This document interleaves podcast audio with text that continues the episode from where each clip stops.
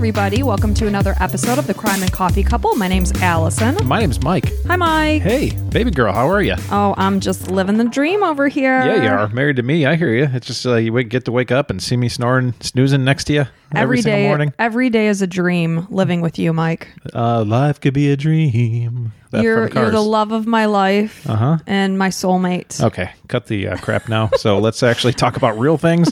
And uh, thanks for listening to our podcast. We are the Crime and Coffee Couple. Uh, we do enjoy coffee every single time we record. Uh, we don't talk about it a whole lot, but uh, we come at you every Sunday at 9 a.m. And uh, usually there's coffee in hand. And this day is no different, but um, this is a little more spiced up because we went to Chicago to see family and stuff like that. And it was a lot of fun. And Allison fell in love with my brother and sister in law's um, coffee bar. I did. So you, we came home and there's a bunch of Amazon packages sitting there. And uh, I sure warned enough- you ahead of time. So when I go, yeah, I did. Uh, When we were at the church for your sister's wedding, Oh, I said, just so you know, Mike, I have these things in my cart. oh, I didn't know. Well, you don't listen to me. Yeah, that's true. So anyway, when I go to somebody's house, and granted, Mike's brother and our sister-in-law, their house is freaking adorable. So of course, I'm admiring their beautiful home, and I'm like taking in, oh, I like that. Oh, I like that. But I've been on a, such a coffee kick lately, and I've always loved coffee, but.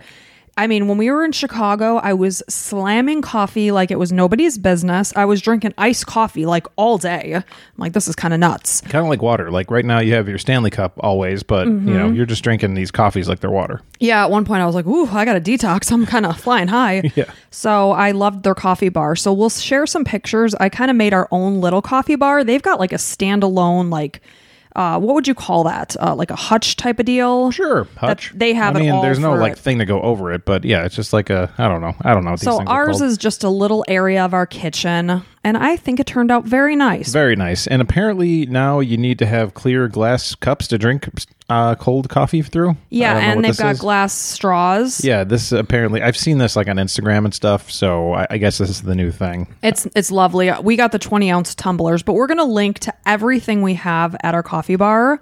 I guess you could say that would be our Amazon addiction this week. Our Amazon addiction. Uh, yeah, ours. I guess since I'm also on the show, yes, uh, but we call it Allison's Amazon addiction. So what I'm Let's gonna call a spade a spade. what I'm gonna start doing is like leaving everything in the Amazon shop that we have and just link to that so you can see everything we've mentioned ever. Yeah. So uh, all these things we've purchased and used and enjoyed. Yes, we wouldn't share something we didn't like. Um, we don't have a huge list of things because you only just started it. Yeah, I'm gonna keep adding things. Yeah, so you should check out the coffee bar pictures though, because I'm kind of proud of it. Yeah, there's so we're gonna put those what on Instagram. Yes. Okay, we'll Yeah. do that. But um, yeah, besides that, I feel pretty good and accomplished about myself. I did replace a panel on the screen today. We have an outdoor uh, screened-in patio that we call the lanai. Yeah, down here, in, Florida. we say lanai. Yeah, but it's just a screened-in patio. Screens all around, so it's like a screened house. They say like a bird cage. yeah, exactly. Like a human bird cage, a human cage. And our cat, our new kitty, he like knocked out one of the pieces, or somebody He did. didn't. It was our son's animal friends. Ah, yes, yes. So uh, the kitty actually found that little hole, and ev- there's been what twice now that we found him Yes. outside of the cage. So Yes, and thank goodness because our fence has slats where he's tiny enough he could have gotten out and we may have never seen him again. And keep in mind this is Florida.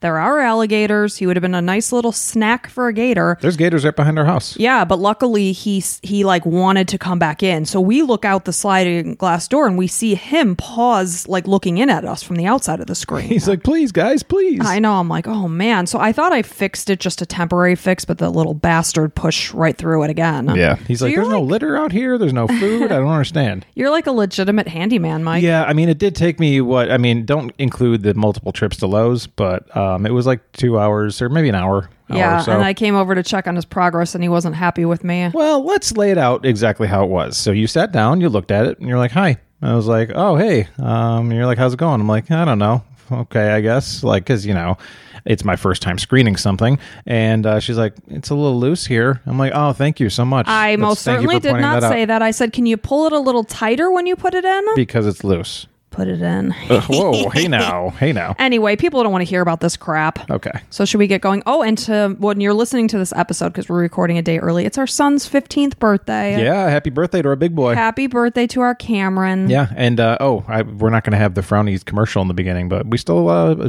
well, you still suggest frownies. Yeah, I use frownies most every night. Yeah, so we'll throw it in there every once in a while. Yeah. Pepper it in. Yeah. So, anyways, Okay, so I'm ready to go if you are. I am. So, this is the murder of Jennifer Webb. So, this story is a listener suggestion from the user on Instagram. It's Hales. So, in 2011, Jennifer or Jenny Webb was a 32 year old woman, woman who lived in Buena Vista, Michigan. So, I had to train myself how to say this town because here in Florida, we say Buena Vista Yeah, like Disney, Lake Buena Vista. Mm-hmm. but it's Buena Vista. It's how they pronounce it, I guess, in Michigan and Colorado. So that's what I will be saying. So her best friend was Andrea King, and she described Jenny as the most loving and happiest person you could ever want to meet. Family described her as fun loving and charismatic. Jenny had a great job. She worked for a company called PF Markey. She owned her own home. Those that knew her said that she was extremely reliable. She could always be counted on for lending a helping hand. So she was said to have a magnetic personality that attracted everyone around. Jenny was born on April 12th, 1979. One day before me. One day exactly before that? you. So she was born to parents Donald and Dawn Webb. She graduated from Bridgeport High School in 1997 and attended Saginaw Valley State University. Jenny was an avid Michigan football fan. She loved to go camping and hunting. So Jenny's mom, Dawn Webb, said that when Jenny found out that she was pregnant, she was actually five months along already. Can you imagine, like, being more far. than halfway through your pregnancy? You're like, you're pregnant and you will have your baby in your arms within four months. Man. Good luck. That's a bombshell. So she was very surprised by the news of her pregnancy. She called her mom. She was actually in tears at that moment to tell her the news. Again, the news was unexpected because Jenny wasn't really dating anybody seriously at the time. I mean, we we all know how babies result. You don't have to be dating anybody, but Tab A, slot B. yeah, but uh, everybody was surprised by the news. Yeah, and she's like, huh, who could it have been? So she did tell the family that the father was a man named Kenneth Bluew. He was a police officer with the Bue- Buena, Buena Vista, with the Buena Vista Township Police. So Jenny had known Kenneth for 10 years and explained that she had gotten pregnant under very casual circumstances. She believed that at that point in time he was separated from his wife. They were no longer living together. This, however, proved to be untrue. Like a lot of these uh, dirtbags that say that they're separated and they're really not because they just Mm-hmm. want to get in your pants. So Kenneth was still very much married. He was still very much living with his wife. So it was Jenny's plan to raise her son, who she'd already named Braxton, as a single parent. Dawn indicated that she had never met Kenneth. She would hear her daughter mention his name, but that's really all she knew about him. She knew his name. She knew he was a police officer with the uh, Buena Vista Police. So Dawn said that she always thought of her daughter as the sparkle of their family. She loved life. She had a great attitude, and nothing ever got her down. And I think we can all think of somebody like that in our lives, and it's so awesome to be in their presence because they are bucket fillers rather than bucket emptiers. You know Yeah. how like you leave an interaction with a person like that, and you're like, ah, I love them. And I always think of that as like people that you want to invite to a party because they Mm-hmm. bring more to the table. Yes. So on the evening of Tuesday, August 30th, 2011, after finishing her work shift, Jenny headed over to her friend Andrea's house that I had mentioned earlier. So Andrea had just recently had newborn twin girls. And if you've had a newborn baby, you know how much work they are and you put two into the mix.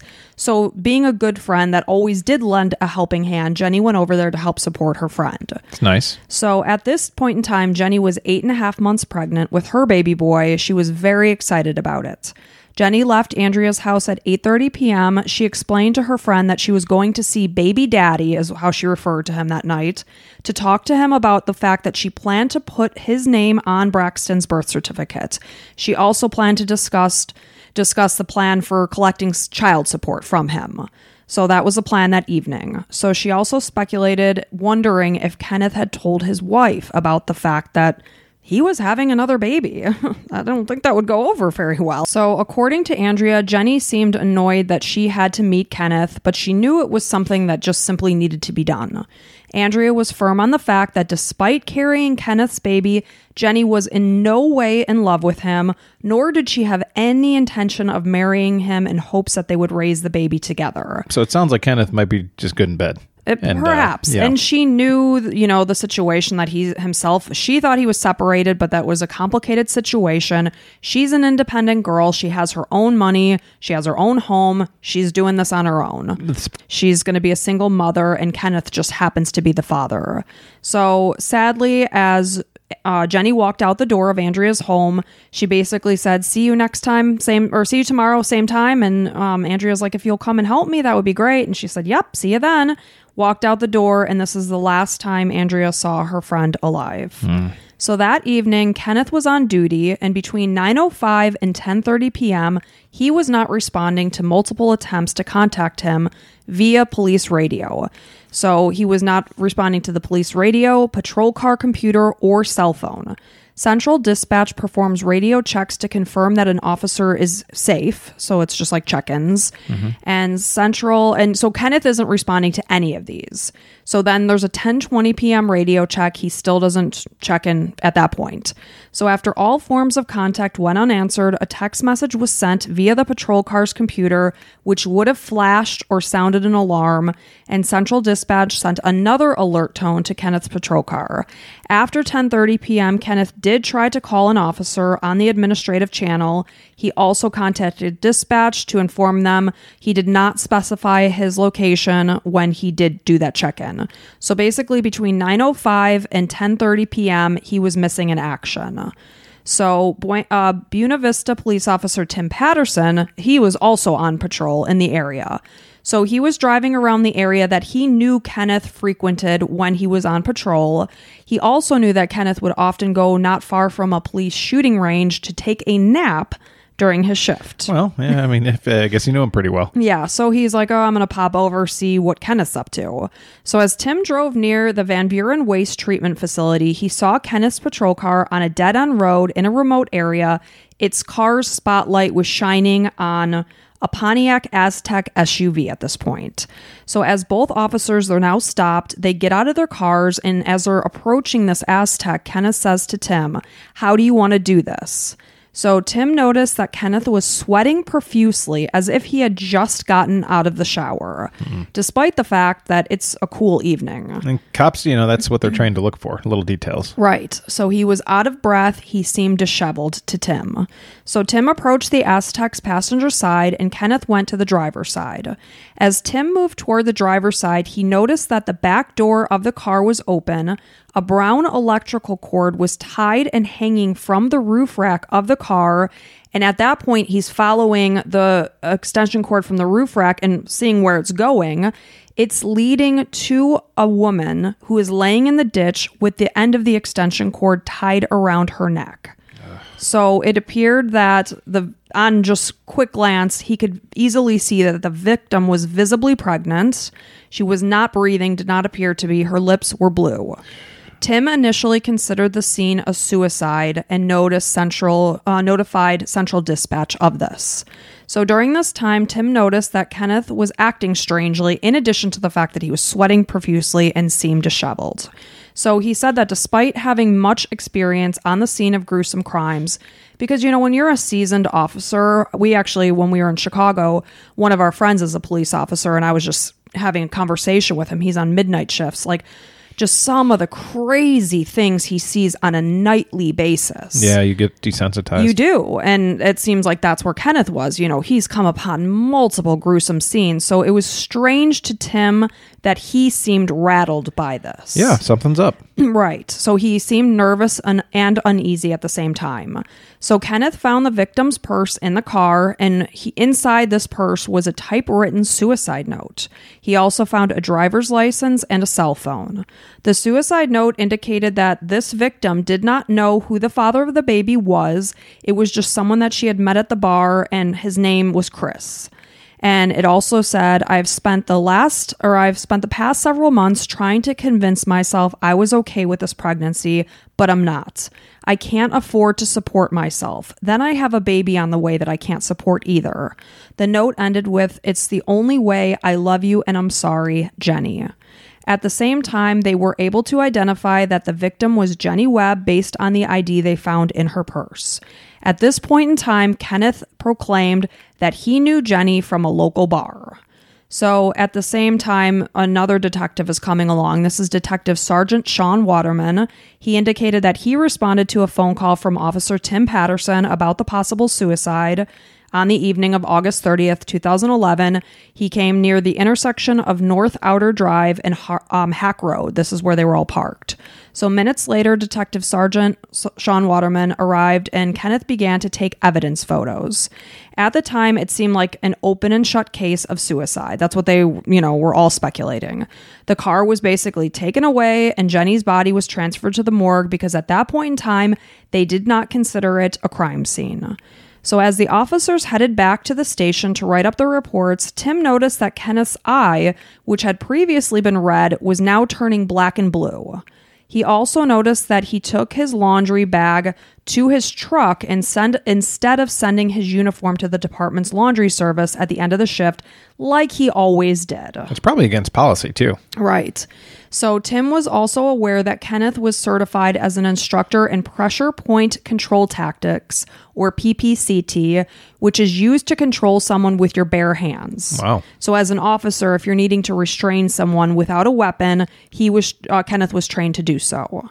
So, as Waterman was at the crime scene with state police and the crime lab, Kenneth came back. He pulls up, rolls up to the scene. He's now wearing his civilian clothing and Waterman is basically like, go back to the station and stay there. What are you coming back here for? Yeah. Is this uh, special to you for some reason? Yeah, exactly. So Detective Waterman then had the terrible task of notifying Jenny's family of the devastating news of her death. That's got to be one of the worst parts. Oh, what a nightmare to have to wake a family up in the middle of the night to tell them that not only is their daughter gone, but their grandchild. And he has to go to their house, I'd imagine. Yeah. You so, can't do it over the phone. Yeah. That's- He, so he went to the house. He stood on the porch and called them and basically said, I'm here, I'm out here, I'm on your porch, please come to the door.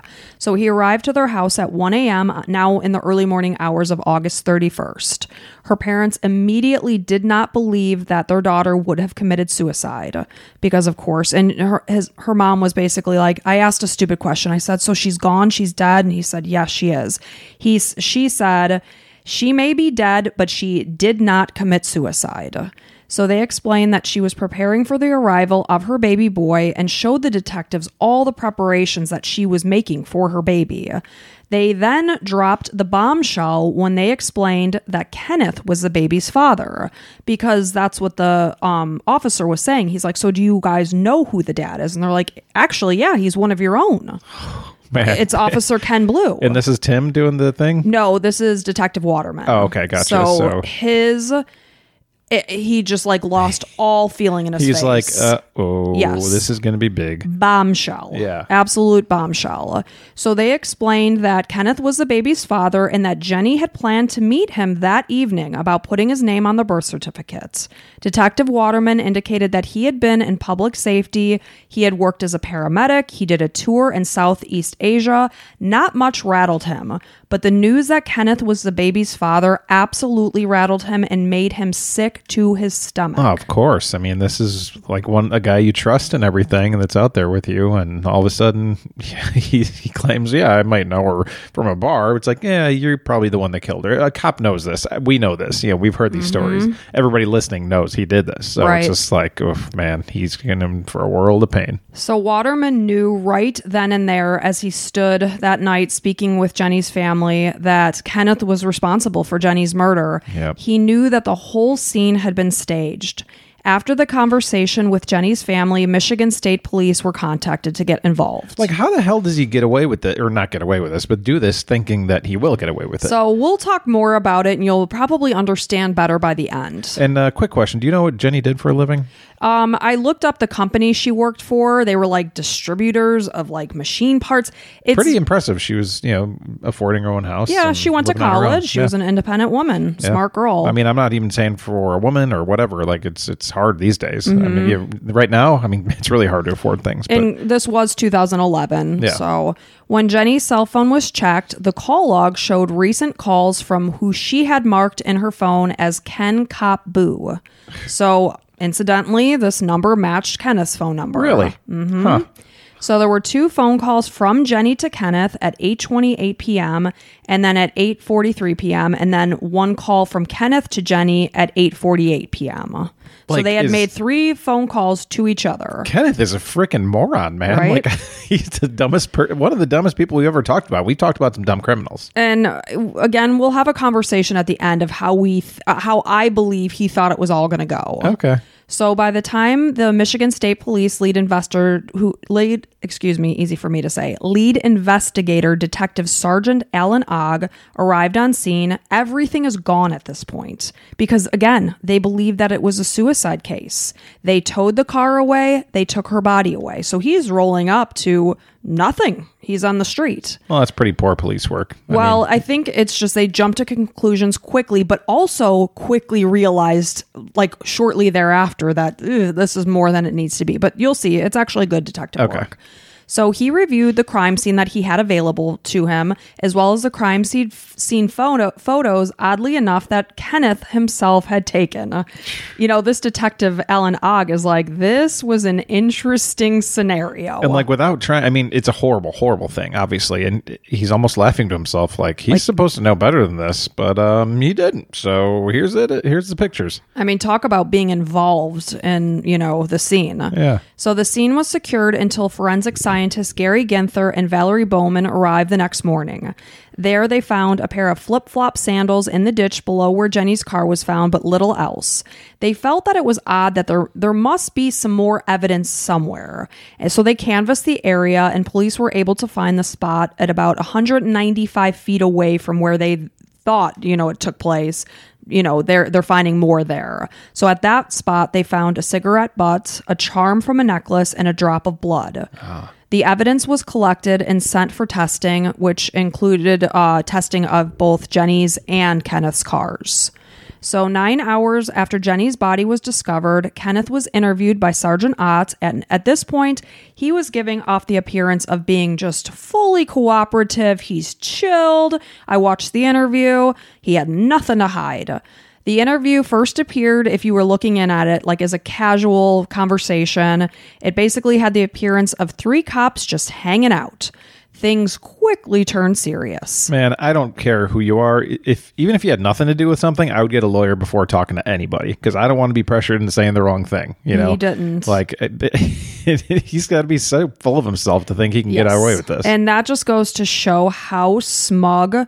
What's the word I'm trying to think of? Narcissistic. yeah, like egotistical. He, he just thought he was going to get away with this. yeah, he got it all under control. Mm-hmm. So, you know, they're asking, so what what all happened? Ken, tell us about it. So Ken said that he was patrolling the area when he noticed that a car was parked there. He said that at that point then Tim rolled up and they both got out of the car at the same time. They approached the car and he indicated that he was the person who found the suicide note in Jenny's purse as he looked for her ID. He said at this point he realized he knew the victim. So Kenneth was asked why he had not checked Jenny's body for vital signs, and he said there was no movement. It did not appear that her chest was rising. He said her lips were blue, and he did not have the impression that she was alive. He didn't want to disturb the scene. He told investigators that he knew Jenny for about 10 years. They were friends. They would see each other maybe once or twice a month. They asked if he'd recognized her when he first walked to where her body lay. And he said because of her positioning, he didn't. And they're like, you know, for somebody that you've known for 10 years, we find it strange. You would ha- you wouldn't be like, oh, that's somebody that I've known for ten years that I see twice a month. so the way that he explained this was that he he was in cop mode and he wasn't used to seeing her that way. You know, normally when they would meet up at the bars, she would have her hair done, so he, he didn't recognize her. Yeah, I mean, uh, it goes back to cops being perceptive, so he he would recognize it right away. Yes. So they asked him if he had ever been sexually involved with Jenny, if there was any chance that he could potentially be the father of her unborn baby. Already knowing that he's going to test positive for being the the unborn baby's daughter. Yes, they've already had the conversation with her family. He is saying, "Nope, it's not possible. I've never slept with that girl." So that's stupid because they're going to test the the kid, right? I mean, or mm-hmm. the I'm sorry, yeah, the the the, the fetus or whatever.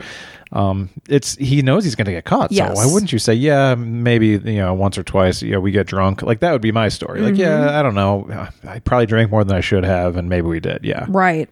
So when they explained that her family was fully under the impression that he was the father, they're like, he, they they named you. They said you work for this department. He said, "Huh, wow." Huh.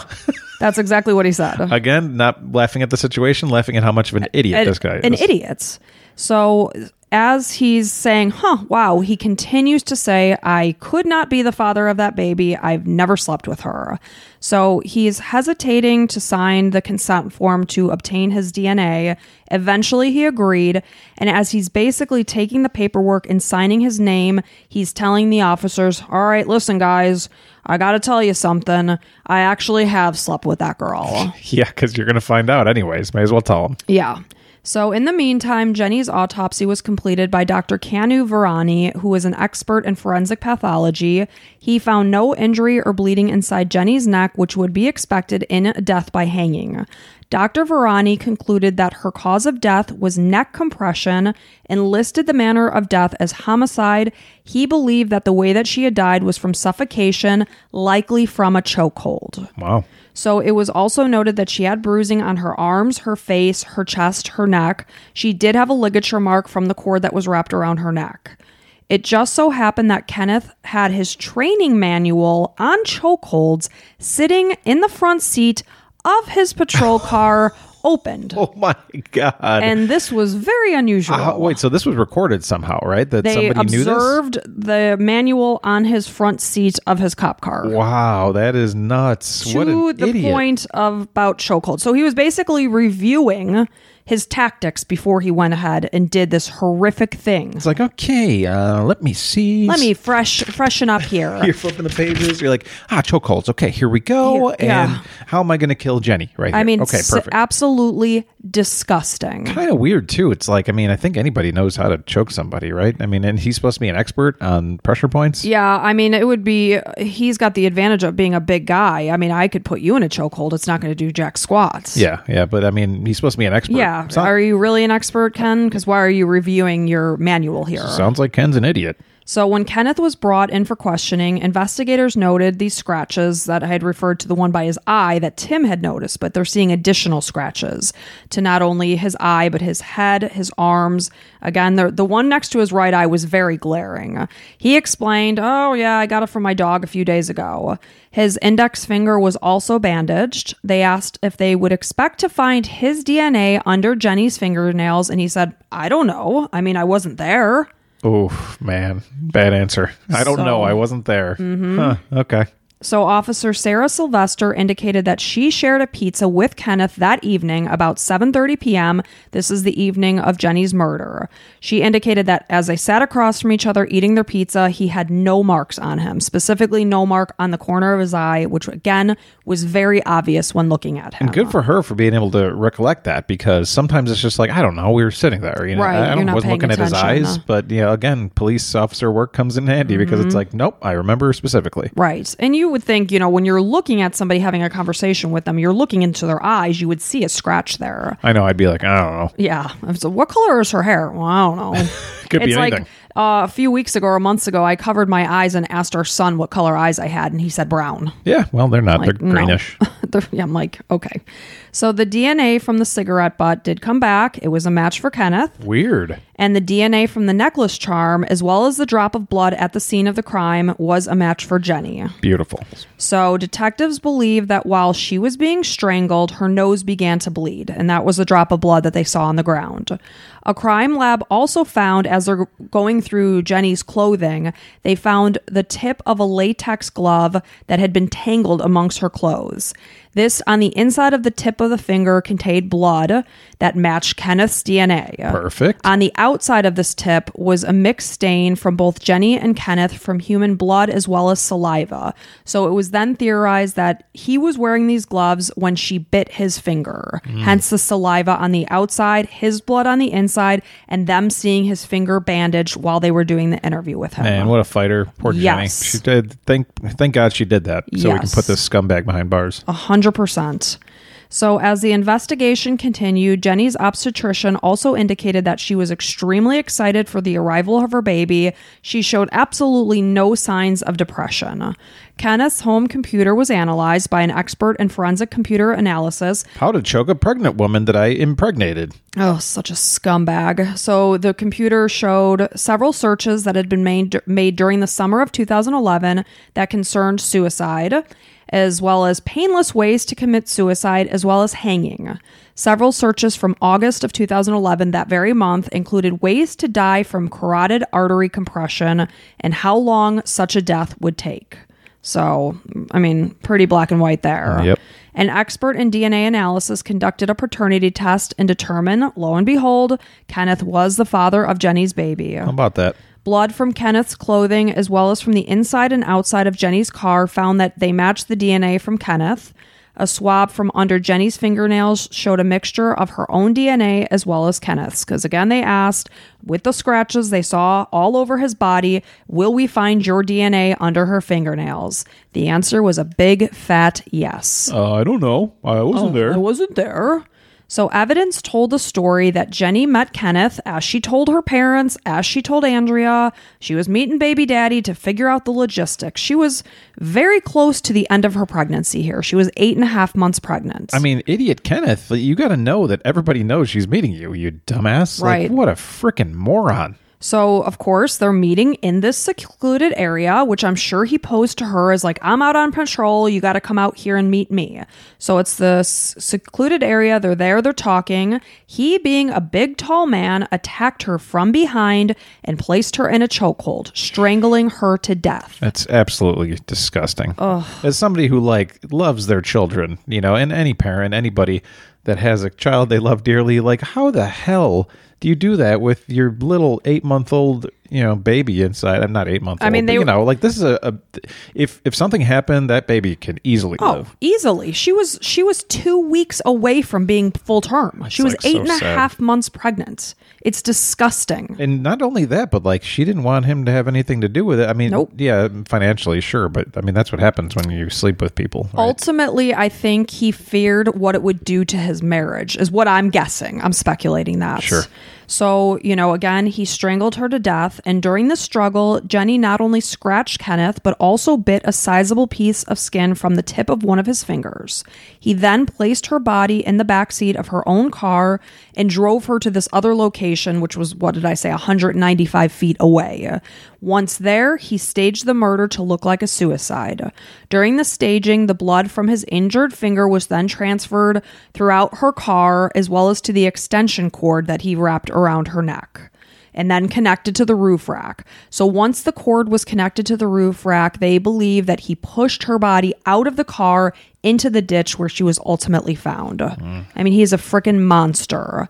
So he provided investigators with the uniform that he'd worn. It was obvious that he had laundered it that night. They also found a second uniform under the backseat of his personal car that had bloodstains on the shirt and pants, which was a match for his own DNA, because again, his finger was bleeding. Yeah. So the suicide note was also found to be fake. According to Jenny's mom, had Jenny written that note, it would not have been typed. It would instead have been handwritten, and what her mom said would have either been a pink, a green, or a purple purple glitter pen. My kind of girl. Yeah, why not? Add some flair. When I do all I write a lot at work and it's never a black pen. We've always got the bold colors going. That's pretty funny. I never think of what kind of pen I'm picking up. I thought about a lot about Jenny because she seemed like such an awesome girl, and we were born a month apart from each other, and we were both pregnant at the same time. Hmm. I would have been about six months pregnant at this point, so it's just so tragic to me. It's disgusting. So she said that she would have also left a suicide note for each person that she was close with. Dawn said that she doesn't even really remember what was on the note because after reading about a quarter of it, she knew that it was not legitimate. The wording was so unlike anything that would have come from her daughter. Yeah, you talk to like any kind of linguistics expert, and like they they know if it's really somebody writing this. You know, everybody has a writing style, Mm-hmm. Right. You know how how they sound on paper, and yeah, especially it sounds like they knew a lot about their daughter. That's incredible that they would know that, and Right. you kind of know hearing that that that's probably the truth. Right. And you know, like she was probably a very lively personality. This was not at all her style. But like she would never do this, and if she did, this this this this. Yes. that's incredible. So the note had been typed in single spaced number 10 font. The language used was uncharacteristic, like I said, of Jenny. And on further processing, detectives found 14 clear separate fingerprints on the backside of the note, which all belonged to Kenneth. Oh my God! This again is one of the dumbest people. ever. What's his last name? Bluew. Bluew. Kenneth Bluew is one of the dumbest human beings that has ever lived. Yep. So the fingerprints were shown to have no defects indicating injury, which Kenneth's prints had directly had been injured after the um, murder. This indicated that the note had been typed before Jenny's murder, which suggested a premeditated act. Uh, I'm getting chills because there's just like so many things that are going to put him in the slammer, Yep. and that's fantastic. So there was not a single fingerprint from Jenny on this letter. Insane. Just like I said, she didn't type it. Her mom knew. Like literally, this is not my daughter. None of this makes any sense whatsoever. Like this guy needs to know better than that as a cop. Like crazy. Sick. So on September 13th, 2011, two weeks after Jenny was murdered, Kenneth was arrested. Kenneth was the son of a Detroit police officer who served in the city for 28 years before his death in 2006. Kenneth followed in his father's footsteps. He began working for the Saginaw County Sheriff's Department in 1997, and then he accepted the position within the uh, Buena Vista Police Force. So this is where he worked from the time he was arrested in 2011. He had been married to a woman named Lisa. The couple had a young son together. At the time of his arrest, Lisa immediately filed for divorce. Good for her. So, in October of 2012, more than a year after both Jenny and her unborn baby had been murdered, 37 year old Kenneth went to trial. The prosecution called 31 witnesses, whereas the defense called only one. Kenneth himself never took the stand. After two hours of deliberation, Kenneth was found guilty of first degree premeditated murder, assault of a pregnant individual with the intent to cause miscarriage or stillbirth, and two counts of felony firearm possession. He was sentenced to life in prison without the possibility of parole as well as uh, so that was for his first degree murder conviction. Then he was given 65 to 100 years for the assault conviction and 2 years for each felony firearm conviction. Saginaw County Circuit Judge Darnell Jackson spoke to Kenneth during his sentencing and said, "For me to say the evidence of your guilt in this case was overwhelming is an understatement. You plotted and researched this killing for quite a while before you actually committed it. You decided you were going to do it and you did it. You waited for the right time and the right place. It was a heinous and cold blooded murder. Just like you plotted and planned the murder of Jennifer Webb, you, by necessity, also plotted and planned the murder of her baby. You have to have known that when you killed her, the baby was also going to die. So, Kenneth's sister, ugh, this is sick. Debbie Dennis believes that the only explanation for what happened that night was that Jenny killed herself, or maybe it was just an accident. She's still saying that to Yes. this day. Oh my god, what an idiot! She said, I hate to say that she would have tied a cord around her own neck just to scare him, but some women can be dramatic. Is this the only person that they called to the stand? I don't know who they call to the stand. Okay, but I mean, it probably was her because she sounds like a freaking moron. And, you know, basically alluding to the fact that Jenny is this hysterical woman who would have tied a, a rope or a cord around her neck. Clearly, there's mental illness problems in the Bluew family. So her, the sister says, I think all the answers probably died with her. Debbie believes the evidence was lacking. It's like, lady, uh, the, the evidence was mounting. We've r- literally never had such an easy case. It was as, as easy as Kenneth Dumbass Bluew. Right, open and close. So, according to Debbie, had Kenneth moved Jenny to her car and pushed her out into the ditch, there would have been drag marks, and there were no scrapes where he pushed her out the door. She also pointed out that there wasn't a single strand of Jenny's hair on Kenneth's uniform, and had they struggled, there would have been, is Debbie's philosophy. I mean, this is like the a case you would give a rookie cop, like a, a made up case, and be like, okay, solve who did it. You Mm-hmm. Yeah. know, like before they even become cops. It's Right. like you know an introduction to coppery, if that's a, it's not a word, but I- I'm gonna make it a word. There, this is such a simple case. It is. So Debbie believes that her brother was set up and evidence may have been planted. In regards to the blood that was found on Jenny's body and in her car, she theorizes that somebody put it there because they definitely had access to his blood and fingerprints.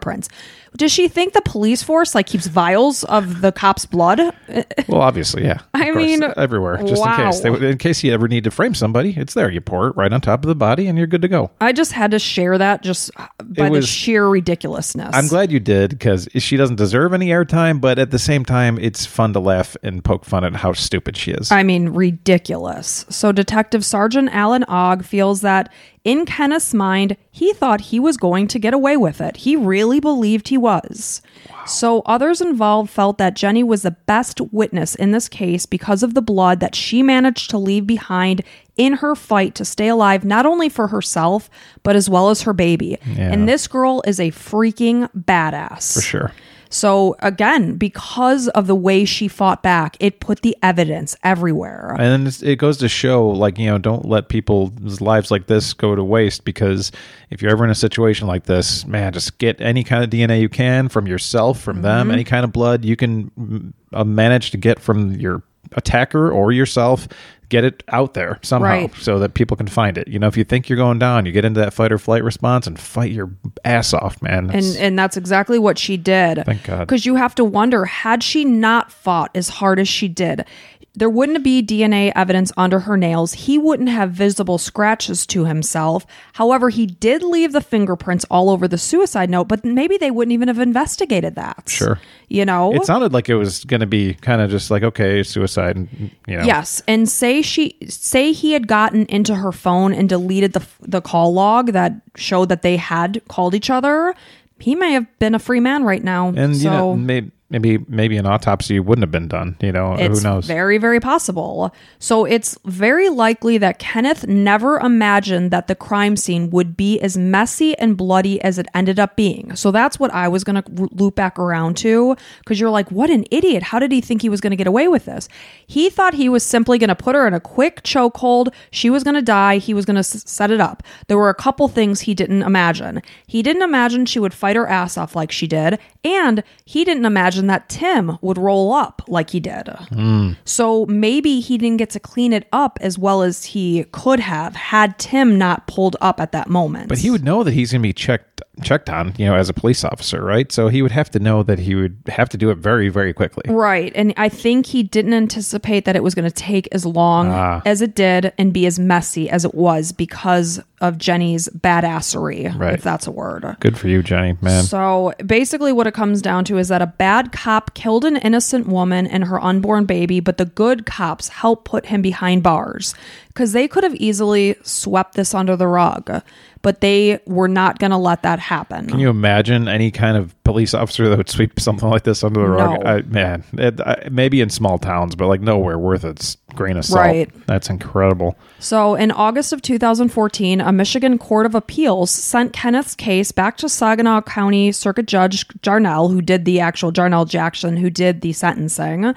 On November 3rd, 2014, Judge Jackson reluctantly reduced, reduced the sentence on the assault charge, which sentenced Kenneth to 65 to 100 years, which was exceeded by your typical sentencing of this type of offense by nearly 50 years, which is so asinine because he was all, already sentenced to life in prison without the possibility of parole for the first degree murder charge. So who gives a shit? If they're going to reduce the 65 to 100 years, this is the se- a secondary charge. The only thing I can think of is due to future cases. What what do they call it with like the lawyers? standards, Yeah. like setting the Yeah, whatever. Um, I you know the word I'm looking for. So when lawyers look at other cases that have already happened, it's like, well, this guy got 65 years. Why shouldn't this guy get 65? Mm-hmm. True. You know, Maybe so that's a good point. they- he wants to make it so that you can't just look back and say, okay, yeah, we should go with a more uh, yeah, it, it wasn't anything to do with him because he's going to be there in life anyways. Right. So I wouldn't get as mad about that. I just thought it was kind of like a head shaker. Yeah, why'd you do it in the first place? So at the time at the time of the initial sentencing, the judge felt that the sentencing guidelines for the assault charge did not adequately address the crime that Kenneth committed because Jenny's baby boy, like you had said before, would have been a 100% viable had he been born that night in a normal situation. He would he would be alive today. He would be uh 12 years old at this point. Yeah. So the fact that he felt that that was like a pitiful sentence, he wanted to up the charges. Yeah, it's murdering two people, Right, basically. 100%. I mean, without a doubt. So he reluctantly resentenced him to the maximum sentence called for by the applicable sentence guidelines, which was 18 years and nine months to 40 years in prison. So rather than the 65 to 100 years. So this was for the assault charge, which will run concurrent with the murder sentence.